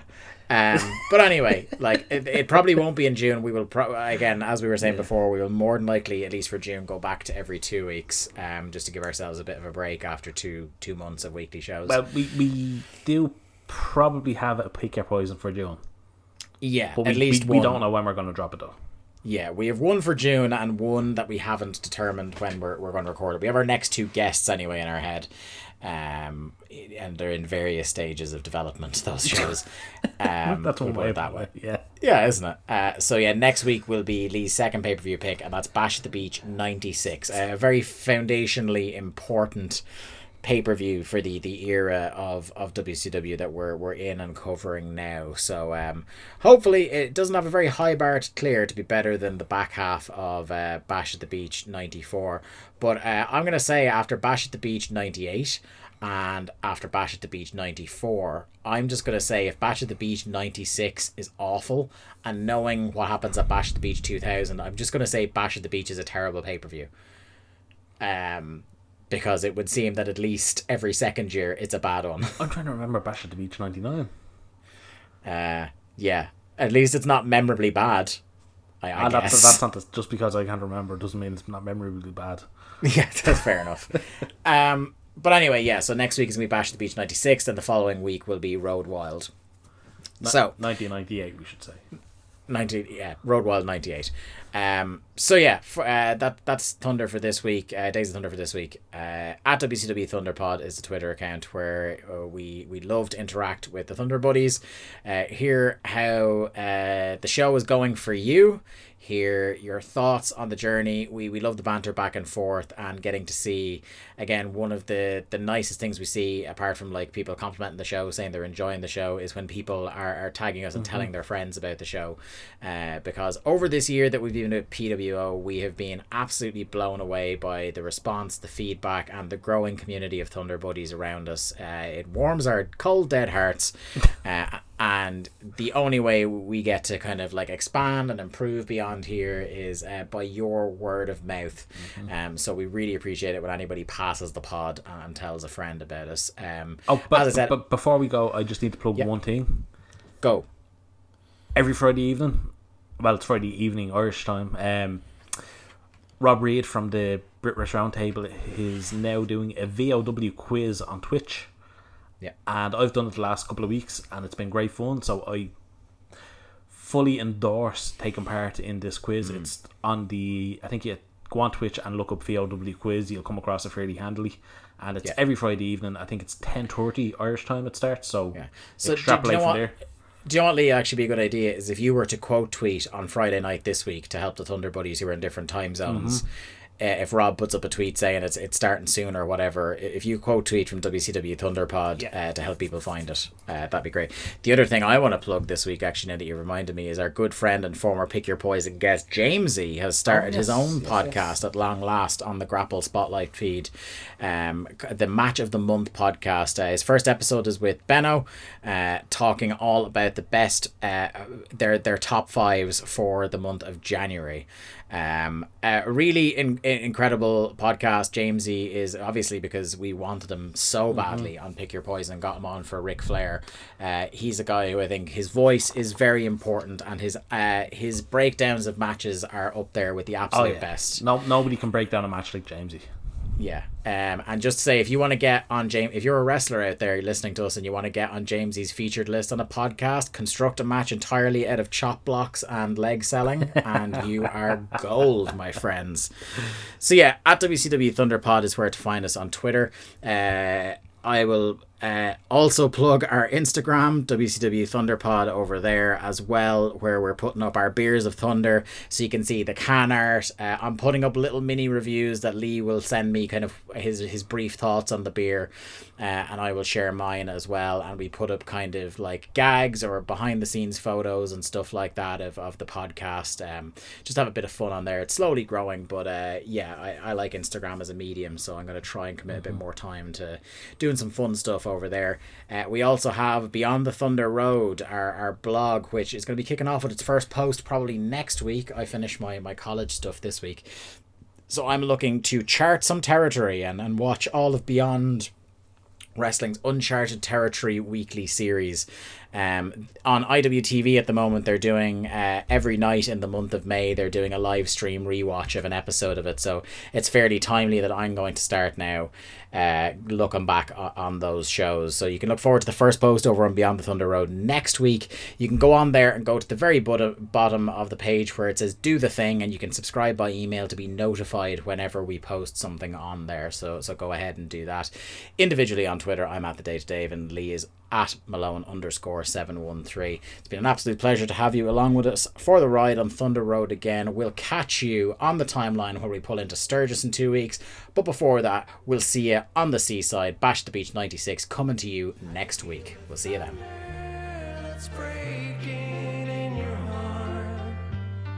I can see through the scars inside you.